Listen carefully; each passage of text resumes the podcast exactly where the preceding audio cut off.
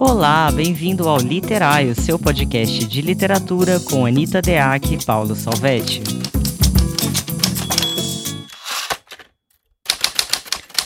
Olá, bem-vindos a mais um episódio do podcast Literário. Eu sou Anitta Deac. Olá, eu sou Paulo Salvetti. Peço perdão de antemão porque eu estou em terras mineiras, na zona da mata, tá cheio de crianças essa casa, então se vazar alguma coisa, vocês já sabem que o ambiente não é o mesmo. Nada mal, né? Em terras mineiras. Ah, é uma vista maravilhosa aqui, gosto muito. E teve um café e, da gente, manhã lembrando. hoje? Cara, eu comi pão de queijo já. Enchi a cara de pão de queijo. Cafezinho, pão de queijo. Agora aqui é uma coisa de louco, né? Eu fui no mercado, fui na farmácia, nos dois lugares. A gente passou a compra e tal, e a pessoa segurava meio que a compra assim, não sei o quê. Ah, mas vocês são de onde? Ah, mas vocês têm família aqui? De que família você é? É muito interiorzão bravo, cara. Todo mundo atrás de uma fofoca. Que delícia, né? Não, e, e É. os preços de mercado e farmácia não são diferentes? Amigo, sensacional. Sabe quanto que tá o filé mignon aqui? 50 mangos o Tá quilo. vendo? o frango, 12 reais. Olha que coisa maravilhosa. Gente, como pode mudar tanto, né? É, não inacreditável. Eu fiquei encantado. Eu quase tirei uma foto da, da, da placa do açougue. Eu falei, cara, eu quero mudar pra esse lugar. Me vê 12 quilos de frango, né? Exato.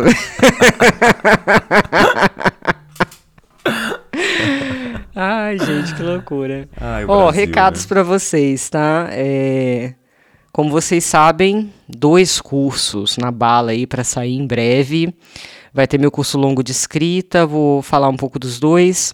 Curso longo de escrita é um curso de formação de três meses em que a gente aprende né, sobre diversos recursos literários a partir do texto de mestres, de grandes mestres. E aí os alunos fazem muita produção de texto durante esses três meses. Eu proponho exercícios para eles exercitarem determinados recursos. Recursos que, na minha opinião, levam o texto um patamar acima, né? Então o texto deixa de ser básico, começa a ficar um pouco mais refinado. Então é um curso de formação assim muito, muito intenso, com muita produção de texto. Vai começar em setembro.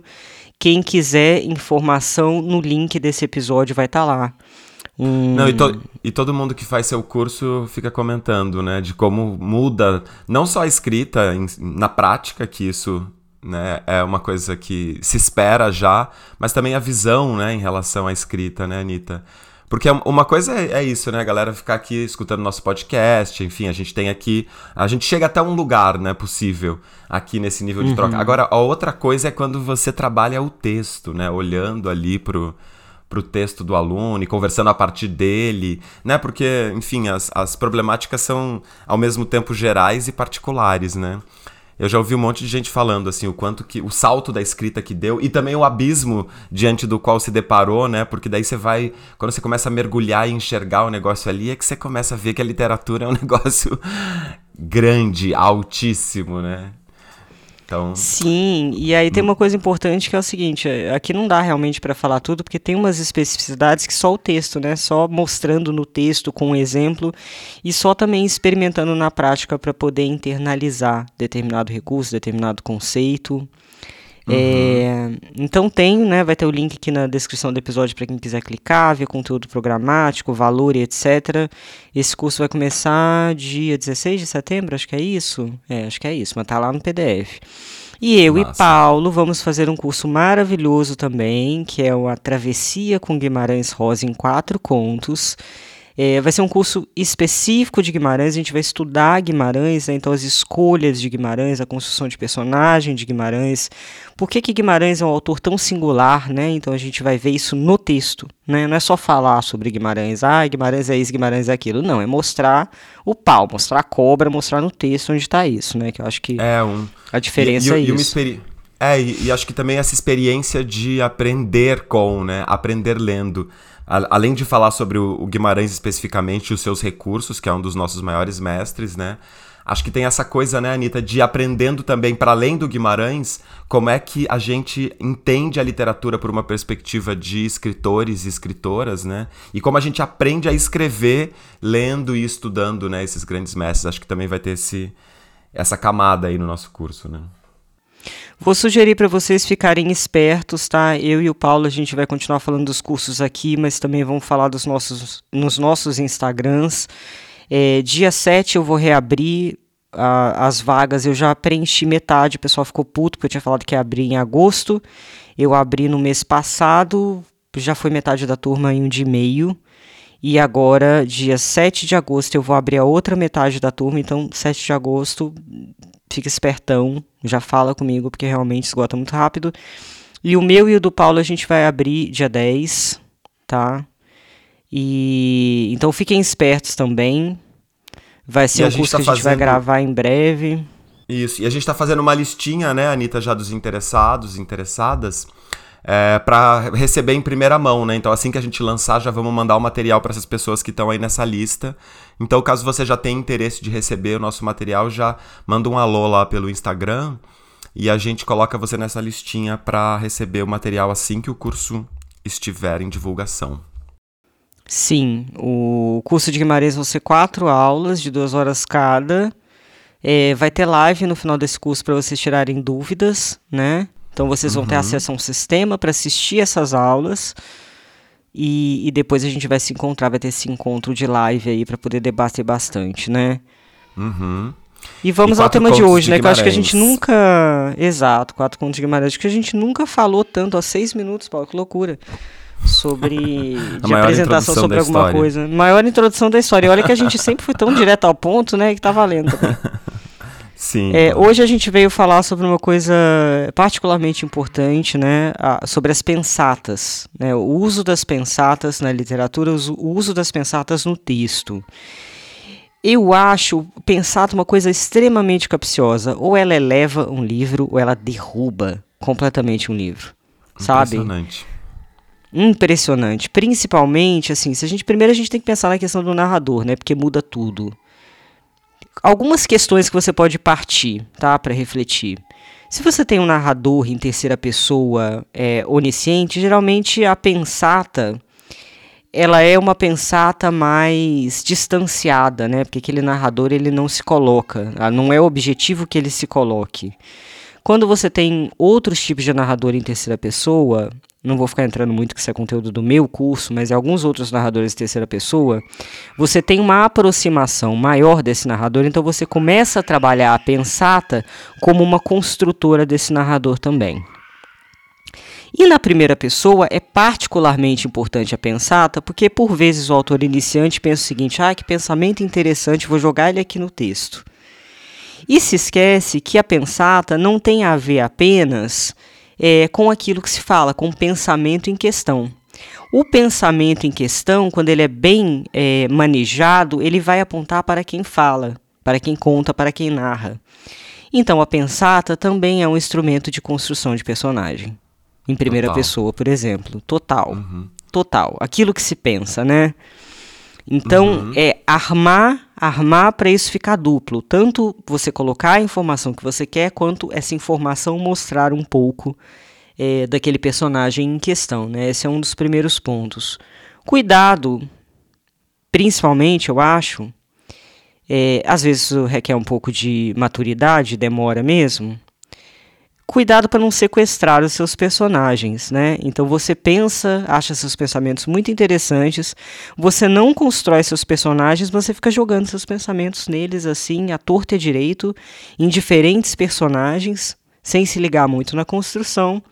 E aí acaba que nesse caso você sequestra os seus personagens. Eles são apenas uma espécie de bonecos, marionetes, para você colocar as coisas que você acha muito é, fantásticas. Tem problema colocar seus pensamentos maravilhosos fora da curva? Não tem. Desde que você construa personagens adequados para eles, desde que você crie um léxico específico para cada personagem, desde que assim, insira, mas insira, insira com respeito, né, a esse personagem. Esse é um dos pontos que eu já colocaria aqui de cara para ter uma certa atenção. Legal. Não, e legal que a gente tem que. A, a pensata ela pode também ser útil. Ela é uma outra camada de construção do personagem, né? Só que daí tem que pensar muito bem a pensata. porque é uma camada de, do, do, que cada personagem tem diferente, né? Então é, um, é, um, é mais um modo de pensar as peculiaridades, as particularidades aí, como você estava falando, de cada personagem.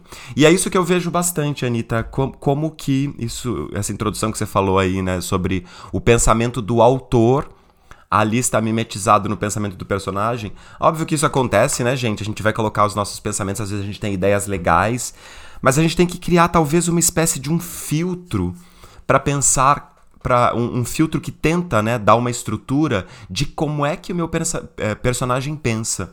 Então, acho que antes de construir a pensata, ou durante a construção, a gente não pode perder de vista como é que meu personagem pensa e como é que meu narrador pensa, se for um narrador em terceira pessoa também serve para também dá para pensar por essa perspectiva, né?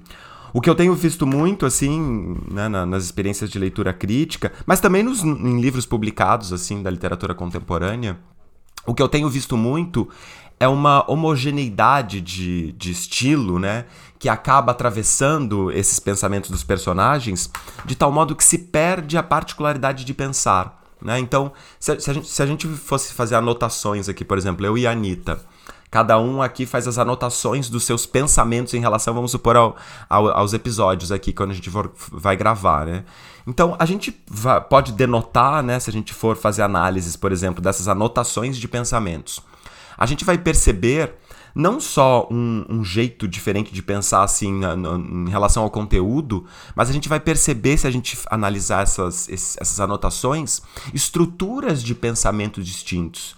Né? Então, por exemplo, a gente vai, pode ali perceber como é que a Anitta, por exemplo, relaciona o pensamento de personagem com a construção do personagem, né? E como é que isso está encadeado ali no pensamento dela por meio dessa anotação. E a gente vai perceber um outro modo de, é, de organizar isso se a gente for observar os meus, as minhas anotações. Né? E isso também é, é, é uma coisa muito é, interessante de se fazer quando a gente vai pensar os personagens, porque cada personagem tem ali uma subjetividade diferente, né? uma psique diferente, e isso vai também refletir né, nos modos de organizar os pensamentos. Então, acho que uma primeira coisa importante é, é tentar criar uma, uma estrutura particular né, para cada personagem. Uma coisa que eu estava vendo essa semana até num livro que eu estou trabalhando, é, é, assim, é um livro no, no qual tem um personagem que é narrador, né? É, só que esse, esse narrador ele não está em destaque. Então é quase como se se a gente se esse narrador fosse um narrador em terceira pessoa, né? Em, em muitas partes da narrativa.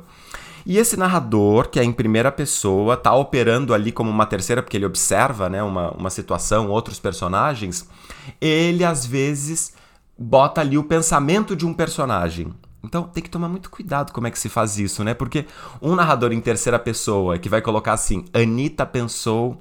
Uh, uh, ah, está, está muito difícil a vida porque eu não tenho tido oportunidades. Pensou Anitta. Sendo um narrador em primeira pessoa, vai, por exemplo, abrindo margens para é, dar problemas de verossimilhança.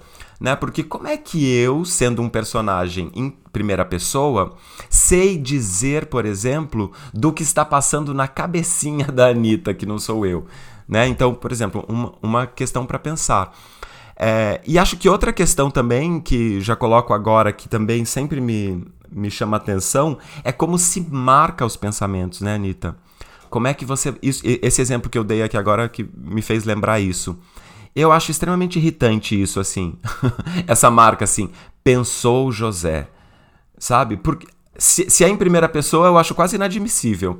É, quando, quando, o narrador em primeira pessoa que fala assim: é, eu, quando eu estava lá, eu pensei que quase toda a narrativa é pensamento do personagem em primeira pessoa, né? Então, não precisa ficar dizendo que é o pensamento. Agora, quando também vai falar do pensamento de outro, é muito estranho. Eu acho muito.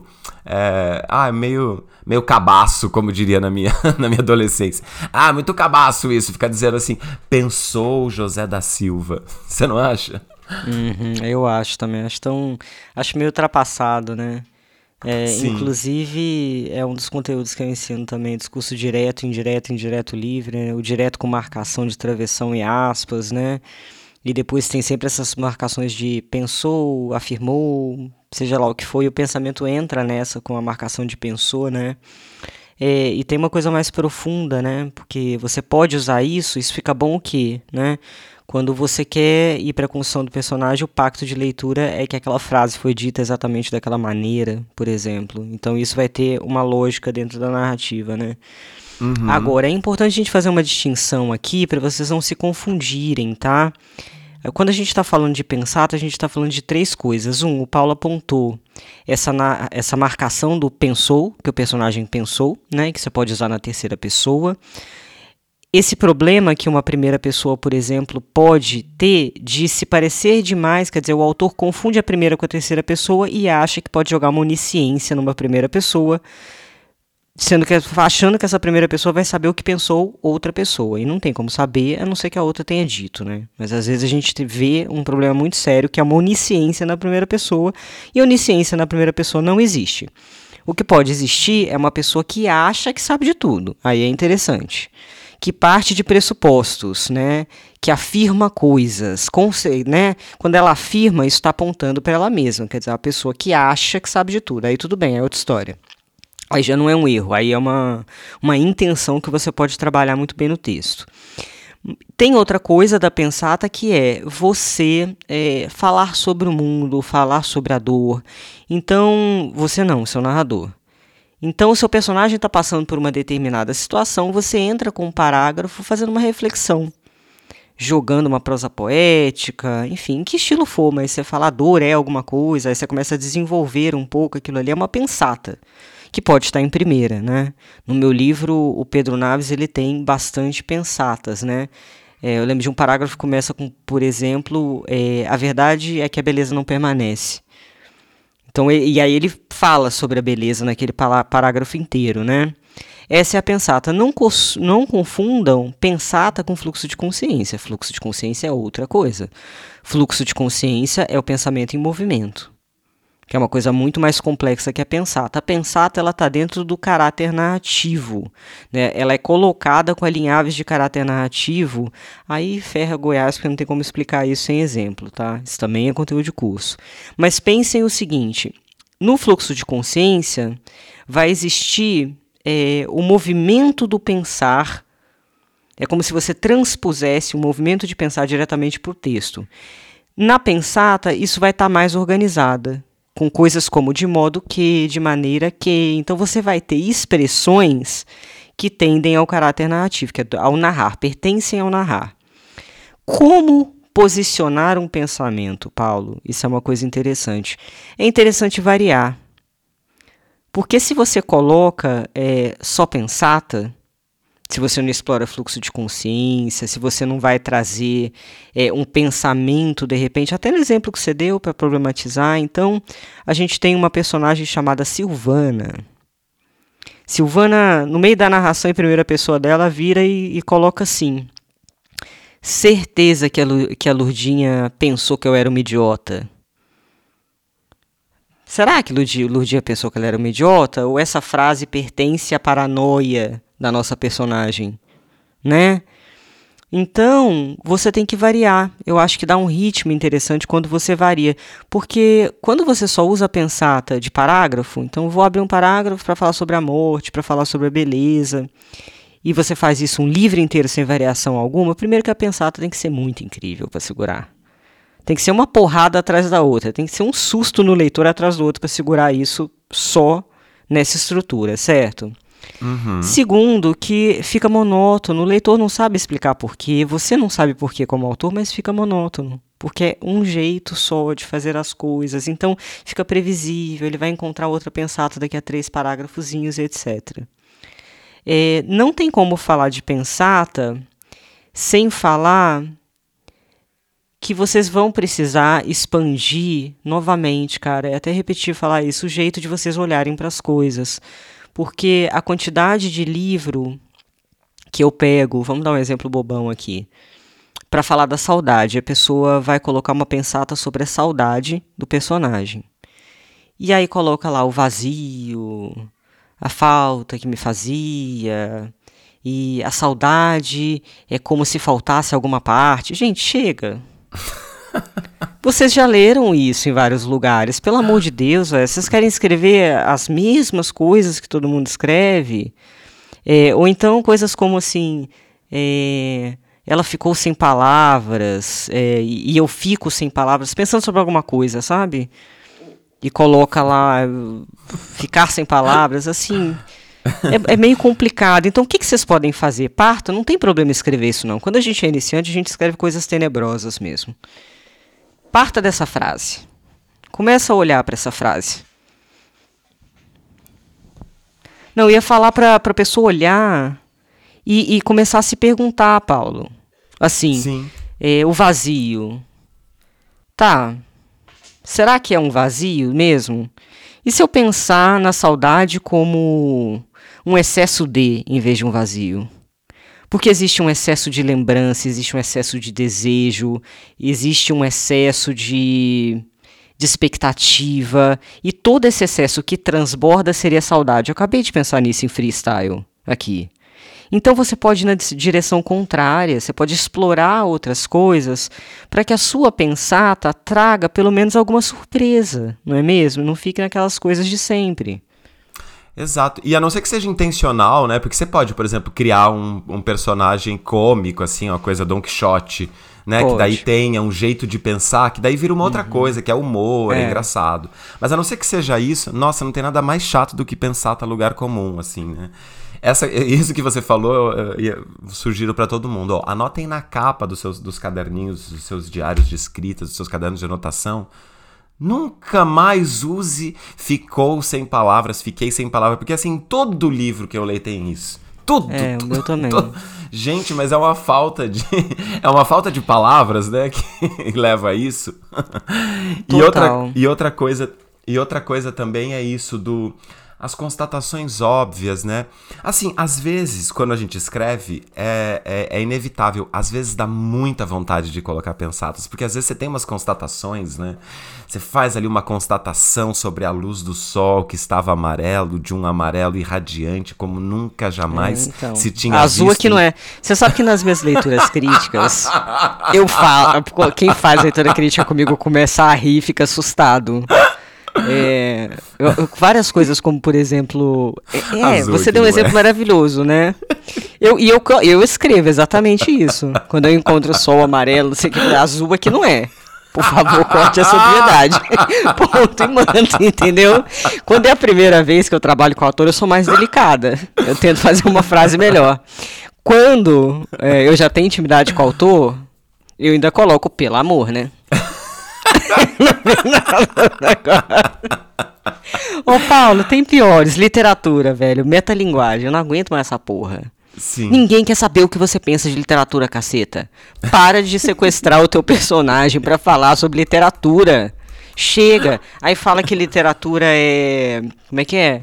Pertence a um grupinho. Eu quase caí nessa bosta. Eu tinha trechos e trechos e trechos no fundo. Eu lembro, eu li essa versão. Lembra? Uhum. Quase que eu caí nisso. Mas é, é muito comum. Mas era interessante fala... a sua, é que não, não precisava ali, sobrou, era um Não precisava, Paulina, a maioria das vezes não precisa, porque metalinguagem, ou você arrasa, velho, ou, ou você, sei lá, faz uma coisa completamente diferente, que não era o meu objetivo, inclusive, ou você vai cair naquelas críticas bobas de literatura pertencente a determinados grupos, literatura. Uhum. Cara, todo uhum. mundo já sabe disso. Ou coisas datadas, né? Porque também você pode datar, a literatura está em movimento, a cada hora a gente tem uma questão, né? E daí você data a literatura, daí você faz essa crítica a essa literatura contemporânea, daqui 50 anos não, faz menor, não tem a menor importância aquilo. Exato, não cuidado com os pensamentos. A gente tem que é, ter um senso crítico. Eu peguei um livro que era uma pensata gigantesca sobre. Vai vendo. Sobre o fato de que os livros que ficam é, na verdade dependem do olhar e tem toda uma marcação social e não sei o quê. E tem, lógico que tem, evidentemente que tem. E a pessoa acabava com o cânone, assim, foda-se o cânone, o, o Zezinho das Couves é tão importante quanto Machado de Assis, uma coisa assim, sabe? Querendo ser subversivo pra cacete, achando que é vanguarda, né? Vamos derrubar o cânone. Meu amor, tem autores que trouxeram novidades para a literatura e só esse fato já colocam eles como importantes na história da literatura, porque eles fizeram inovações. Não é a mesma coisa que o Zé das Coves. Você trazer uma inovação para a literatura é uma coisa difícil para cacete, está cada vez mais difícil. Então, assim, vamos tomar cuidado com o que a gente pensa da literatura. Pergunta se é isso mesmo, converse com as pessoas, tenha humildade, pois isso é importante em construção de pensata. É, né? Tenha humildade, a não ser que você queira criar um personagem que não é humilde, que era o caso, inclusive, do Pedro Naves, que fazia afirmações muito categóricas sobre as coisas. Ele achava que ele era, uau, sou o filósofo. Então, de vez em quando, eu deixava ele dar umas filosofadas sinistras ali. Uhum. Acho que também, acho que um exercício, fiquei pensando agora, um exercício legal, né? Primeiro é você identificar o que, que é a pensata, porque também a pensata, ela vem muito espontaneamente, né? Quando você está escrevendo ali, é muito fácil vir uma constatação, né? Geralmente nessa ordem das constatações, né? É, então, primeiro é identificar o que, que é uma pensata, né? E vai lá no seu texto e marca todas as pensatas que você for achando né, na, na, sua, no momento que você estiver relendo ali para reescrita e tal, marca todas as pensatas e daí para e se distancia dela e vê se essa pensata é um uma, uma coisa que é, que, que, é preciso em primeiro momento. Segunda coisa, se foi o personagem ou o narrador de fato que pensou, se está ali adequado ao modo dele de pensar, né? E, ou se não foi uma, uma notação sua de uma genialidade que você falou assim, cara, eu sou foda demais. Putz, olha aqui a minha constatação brilhante sobre o universo. Exato. e, e, e, e, e dá essa olhada, né? Porque isso já salva muito. Porque quando a gente está fazendo leitura crítica, né, fica muito evidente ali, por exemplo, e não só leitura crítica, leituras de modo geral, né, fica muito evidente esse choque aí, né. Eu, por exemplo, escrevo muito nas minhas litera nas minhas é, nas anotações, né? Eu também sou igual você, assim, geralmente eu começo muito fofinho e didático, e, de, e, daqui a pouco eu já tô dizendo assim, ah é, aham. Uh -huh. Sei. É mas é, né? mas é, é, fica muito fácil de enxergar, né, essa distância, por exemplo, entre o que o personagem poderia pensar e aquele pensamento que está ali, né? E outra coisa também, o julgamento, né? Porque as pensatas também são muitos, são muitos espaços de julgamentos, né? Então, principalmente quando o narrador é, é em primeira pessoa. Então fica muito. É, é, é, um espaço muito comum de você estabelecer né, determinações, julgamentos. O que eu sempre fico de olho é para pensar qual que é. Porque o juízo de valor de um, de um personagem, ele também deflagra o personagem, né? Deflagra quem é, uhum. é, quem, o que é esse personagem, quais são os seus valores, né? Então é importante, por exemplo, coisas muito, muito é, chavões, lugar comum, o que acontece muito é, por exemplo, julgamentos que se utilizam de valores para estabelecer o julgamento que não compõem, por exemplo, o personagem em outros traços que ele, que ele apresentou até ali. Né? Ou, por exemplo, é, erudições que não são adequadas à, à classe social que ocupa aquele personagem. Né? De repente, aquele personagem que você está deixando claro ali. Né? Cl claro que essas coisas não são tão simples assim, né? Porque o personagem é pobre, que ele não pode ser é, erudito e culto e tal. Mas é preciso ter alguma construção que dê, é, que dê alguma sustentação para isso. Uhum. Um suporte, né? Porque senão fica isso, né? Você só mostrou que o cara. Um, um livro que eu trabalhei há um, há um, tempão atrás já tinha uma coisa muito. É, um exemplo bom disso que era assim. O, um dos narradores, tinha vários narradores nesse livro. Um dos narradores era o porteiro de um prédio. E ele era. Era até interessante o, essa história de, dos vários narradores da, das moradores de um prédio, e um deles era o porteiro, que era o principal narrador. É, e ele, assim, todo, tudo o que determinava ali a, a, estrutura de vida dele era esse, esse lugar como a gente enxerga um porteiro, né, de um modo estereotipado. Né? Era um cara pobre, de, de humilde, com pouca instrução, né, nesse sentido da, da formação escolar. Enfim, essa, essa pessoa mais é, simples, né? É, só que, é, em determinados momentos o, esse autor ele, ele utilizava esse personagem para fazer constatações de crítica social num viés marxista. E às uhum. vezes escapava inclusive um léxico que dava para você ver que o autor, né, obviamente era um, alguém de, um, de, uma orientação marxista e que estava ali entendendo, por exemplo, as questões das lutas de classe. Só que daí, daí você vai se perguntar, mas como é que esse porteiro ganhou esse repertório. Não é que ele não possa ter, né? Seria, é, é uma maravilha que ele possa ter, mas é preciso construir algum caminho para que isso não fique só entregue ali, porque não é natural das pessoas né, terem consciência de classe, por exemplo. Então acho que uhum. o, a, a, pensata também é um espaço que a gente percebe muito essas contradições, né? E essa vontade do autor de estar ali presente né, no, no, no livro. E é claro que você vai estar presente no seu livro, mas como você encontra o contexto adequado para de repente colocar aquilo que você pensa é, num personagem que possa pensar a mesma coisa, de repente, se você tem muito esse desejo. O Pedro Naves eu tinha o desejo de colocar vários pensamentos meus, então eu construí um personagem adequado para isso e trabalhei a linguagem dele para colocar esses pensamentos, não a minha, né? Isso é importante assim como escamotear, né? Como escamotear-se no livro é que é a questão, porque por, por vezes o que você está falando, Paulo, é que fica óbvio e, e, e, fica grosseiro, né? É muito grosseiro você ter um pensamento marxista sem ter um lastro de como esse porteiro é, sabe, né? De termos, de repente. E, e aí fica evidente esse sequestro do autor. Então, como você escamoteia, né? É, eu, eu acho que pensar, sim, você pode ter o seu caderno diário de escrita ali e anotar seus pensamentos e, e não só anotar seus pensamentos e levar eles para o texto. Pensa sobre eles, dá um tempo. Vai fazendo esquemas, trabalhe no caderno de escrita, é, abra esse pensamento, é, deixa ver se ele realmente fica porque eu escrevo um bando de coisa no diário de escrita e nem tudo eu uso. Tem coisas que não vão ficar.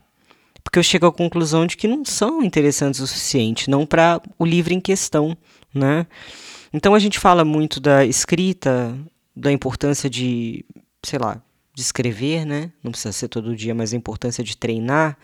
É, e precisa-se de um pensamento, né? De um treinamento do pensamento também treinar o pensamento, levar o pensamento para outros lugares para poder fazer pensatas que sejam interessantes. Pensar a pensata, que coisa esquisita, né? Pensar a pensata. É, para trabalhar também com tradições possíveis. Então, por exemplo, no meu próximo livro, o pensamento de um dos personagens, ele é um pensamento bastante adequado. Se você for por tudo que o personagem pensa, que pessoa ótima você vai pensar sobre ele. Acontece que quando vem a cena, você vê que tem as coisas esquisitas ali.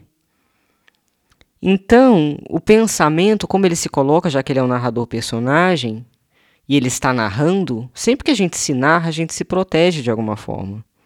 Não existe alguém que se narre e não se proteja. A gente quer que as pessoas tenham uma boa imagem da gente. Né? Por isso a gente vai falar, a gente vai narrar de, com uma espécie de proteção ali, no caso da primeira pessoa. É claro que a gente pode subverter isso na literatura, tá? Tô dando só um exemplo clá clássico de tratamento de primeira pessoa. Então você pode contrapor a pensata com a ação do personagem. Legal. É uma coisa que você pode fazer. Você pode contrapor a pensata. E... É, na verdade, a lida dele com o espaço, também lida dele com o cenário. É... Você pode colocar também em paralelo, uma coisa reforçando a outra, a pensar tá reforçando a ação, vai depender do personagem. Mas é importante realmente ir construindo, tentando entender, né, Paulo, como é que a pensata vai estruturar a sua base de construção ali. E no caso da terceira pessoa, é, onisciente, tem um outro abuso que eu vejo muito. Eu editei um livro, cara, nossa, eu tive que trabalhar muito nisso com o autor, porque esse autor, nas pensatas dele, ele abria demais. Aí eu virei para ele, abria muito o pensamento sobre outras coisas, e aí perdi o fio da narrativa, a ponto de perder o fio da narrativa. E era um narrador em terceira pessoa, então estava esquizofrênico o negócio. De vez em quando ele abria, largava a mão da história, o onisciente neutro, para entrar numas pensatas e tal. E aí eu virei para ele e falei assim: olha, se você quer jogar um ensaio dentro de um romance, né, trabalhar um pouco a ideia de ensaio, não é um problema, mas não desse jeito. Desse jeito tá blocado. Você tem uma história, aí você desenvolve um, um, um pensamento de maneira blocada, e, e, se perde demais e se estende demais e, e, com pensamentos que não são não eram muito criativos e tal. Foi um livro super difícil de editar inclusive. Mas há que se ter esse cuidado. Uhum. e também eu acho que eu adoro por exemplo livros que têm de forma bem feita isso, né? Essa coisa meio ensaística mesmo, que de repente está acontecendo uma coisa, está acontecendo ali uma situação e se para para analisar essa situação. Né? Só que tem que se fazer isso muito bem, né? Porque isso não pode deixar de ser literatura. Né? A, a, o comum é que daí isso vire um tratado sociológico ou filosófico ali no meio. Né? Claro que tem ali, pode ser borrado pela filosofia e sociologia tranquilamente, mas se para para ser só isso, né? parece que daí esvazia. Então, como é que isso também está ligado à trama e como esse próprio pensamento e essa elucubração aí um pouco mais longa, se for o caso, como é que ela também está operando em todas as linhas ali do enredo, do espaço? Ela não é só um pensamento ali que foi foi e se desenvolveu como se fosse uma, uma coisa teórica, né? E uma coisa que eu, que eu também lembrei, anotei duas coisas aqui também importantes é, sobre o vício de terminar parágrafos em pensamentos assim, essas constatações, essas pensatas, principalmente quando é em primeira pessoa, né, Anitta? Esse Lacrante, vício, né? É, esse, esse, a lacração do final do parágrafo, né? E geralmente ela muitas vezes ela aparece numa forma de uma pensata, né? Que é sempre assim, uhum. assim, é, é, é, uma, é uma disposição de constatações brilhantes sobre o mundo, né? E aí ou, sempre, sempre ali querendo dar aquele lacre, dar aquele lacre. E por mais que você cuide da palavra e faça aquilo de um jeito bonito, né? Chega uma hora que você não aguenta mais tanta inteligência e tanta, né? É, é né, tanto pensamento assim é, brilhante, né, que, que é como às vezes se aparece e, e às vezes fica chato, fica um vício, né, fica ali um, uma coisa cíclica. E a outra coisa que eu anotei é que faz tempo que a gente não, não, não mete o pau aqui na prosa poética, né? Que a prosa poética também vê ali nos, nos, nos, nas pensatas, né? Um grande espaço de acontecimento, né? Então, o, o a, tem que tomar cuidado também, né? Pra, porque é, é, é, bonito às vezes, é gostoso às vezes você fazer, né? Uma, uma pensata muito poética, em que você faz comparações ali improváveis e que você usa as palavras que você procurou no dicionário de sinônimo, que você nunca tinha ouvido falar. Daí você fala, ah, vou botar essa aqui porque é bonita pra caralho. E aí. Só que daí. É o é, fazer isso é muito gostoso ali na hora mesmo, né? Mas é preciso sempre ir pensando no efeito, né? O que, que de fato aquilo contribui, como é que aquilo não é uma punheta só sua, que você tá ali gozando sozinho, né? Como é que aquilo de fato vai criar é, caminhos para que o leitor também é, possa surfar, né? Nessas, nessas genialidades aí que a gente acha que tem. Sim, tem outro perigo, perigo especialmente importante na pensata, que é aquele personagem que acontece alguma coisa com ele, e aí o próximo parágrafo é uma pensata sobre toda a situação, uma análise sobre toda a situação, uma análise sobre ele, uma análise sobre o outro, como se fosse um psicanalista, uma puta pensata para para resolver aquilo ali. É, segura a onda, você não precisa resolver na cabeça, né, mostrar os pensamentos do personagem, uma alta análise, uma alta consciência para jogar uma pensata de ah, eu sou assim, fulano é assado, a situação é assim, não precisa. Na maioria das vezes não precisa.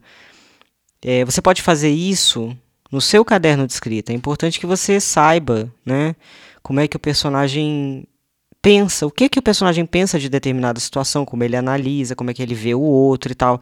Isso não precisa necessariamente parar no texto. Uhum.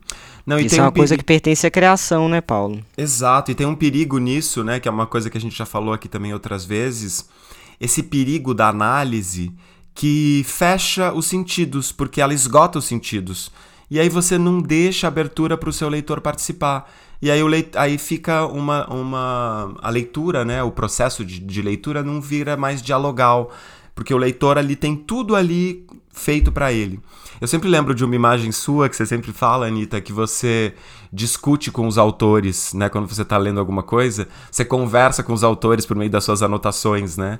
E um livro bom, uhum. eu acho, é um livro que permite, que dá espaços para que você discuta, né? Porque a discussão, claro, ela, ela você pode fazer de, de qualquer modo, né? Uh, o, o, autor dando o livro, o autor, a obra, dando espaços ou não, você pode estar ali discutindo.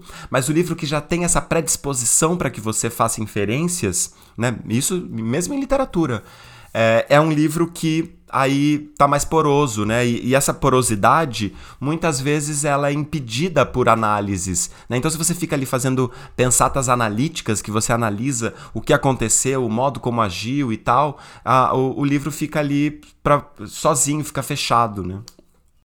Uhum. Tem outra coisa que ajuda muito é, é parta do pressuposto de que você sabe muito pouco. Isso é importante para uma carreira de autor bem sucedida, na minha opinião, tá? Bem sucedido não significa fazer sucesso, não. Eu já falei isso aqui 300 milhões de vezes. Tem muita gente meia boca que faz sucesso, inclusive. É, mas parta do pressuposto que você não sabe muita coisa. Então, se você tem o interesse de falar sobre a morte, por exemplo, vai estudar a morte. Vai ler grandes filósofos que pensaram sobre a morte para você não vir com a pensata de sempre. Questão do desejo, vai ler Lacan. Assim, pega o, o, tema essencial, isso é tão importante. Sobre o que é o seu livro? Lógico é uma pergunta idiota e a gente não capta tudo, inclusive quando o livro é muito rico.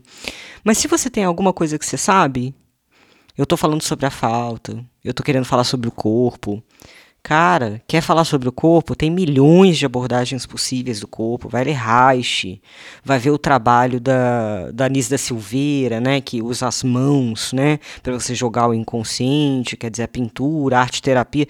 Tem tanta coisa para você estudar. Então, às vezes, o autor, ele pensa assim: "Ah, eu vou pesquisar para o meu enredo". Então, meu personagem é lixeiro. Eu vou pesquisar como é que é a vida de um lixeiro. Cara, vai muito além disso uma pesquisa boa de um livro tem a ver com essa questão do tema essencial. E, e às vezes os autores pecam nessa pesquisa. Pesquisar, por exemplo, sobre a solidão. Vá ler psicanalistas e filósofos que entraram no tema e conversar com eles, quer fazer essas anotações no seu diário de escrita. Não vá só pela sua cabeça, não, porque tem uma coisa bonita no trabalho do escritor que é a gente poder conversar com uma porrada de gente maravilhosa que morreu e que muitas vezes pensava é, de maneira brilhante sobre as coisas. É para copiar? Não, não é para copiar. É para você dialogar com eles, é para você questioná-los, é para você chegar a outras conclusões, mas é para você ampliar a sua mente. Porque tem coisas, quando você começa a ler, é, você não imagina. Por exemplo, eu estava lendo um livro da Françoise Doutor, sobre desenvolvimento infantil. E aí, Paulo, ela fez toda uma construção da falta, da lacuna na história de um menino cuja mãe tinha sofrido um aborto antes dele nascer e não tinha sido falado para esse menino que ele teve um irmão que morreu. E toda essa lacuna, é... olha que loucura, foi gerando um espaço dentro dele. Então, olha que dialética interessante. A lacuna, aquilo que não é dito, ele percebeu de alguma maneira isso, criou espaço dentro dele. Então, ele começou a ter uma série de manifestações de, de questões com a mãe, etc., em que essa lacuna era colocada. Então, aquilo que tentava se esconder, esse menino pegava e trazia de novo. Olha que movimento. Pegava e trazia de novo. E é bonito, porque dá para compor por aí também. Você não precisa parar no vazio.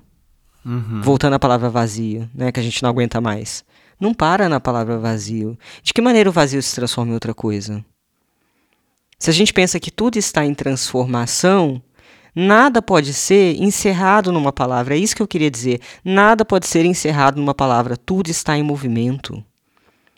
Então o vazio vira outra coisa, outra coisa vira outra coisa, e assim você vai tateando e formando uma massa no teu livro, formando uma, uma, uma, coisa móvel no teu livro e densa. Porque a densidade, ela não é concentração em um ponto. Às vezes o autor acha que vai lacrar numa frase, uh, como eu sou denso. Den Vou repetir isso de novo, que isso é importante. Densidade não é concentrar uma coisa em um ponto. Densidade é trabalhar o movimento ao longo do livro. Nossa, Anitta, acho que depois dessa pensata aí, lacradora, a gente encerra por Uhul! aqui. Não, e é foda, porque eu vou voltar numa coisa polêmica aqui, mas pra fechar que isso é importante. Aí é isso, aí a pessoa, né, se acha pra cacete e só tem lá a frase lacradora no livro, entendeu? Não, não tem esse movimento que eu tô falando. Então vamos prestar atenção, porque isso é muito importante. Aprendam a pensar, é, tá todo mundo aprendendo a pensar o tempo inteiro e pesquisem, pesquisem para elaborar melhor o pensamento de vocês. Muito legal. Adorei essa da- história da densidade. Até anotei aqui. Opa! Então, até o próximo episódio, gente. Beijos, ajude- ajudem a gente a divulgar. Procurem lá saber mais sobre os cursos, escrevam pra gente. E até o próximo. Beijo, beijo. Tchau, tchau.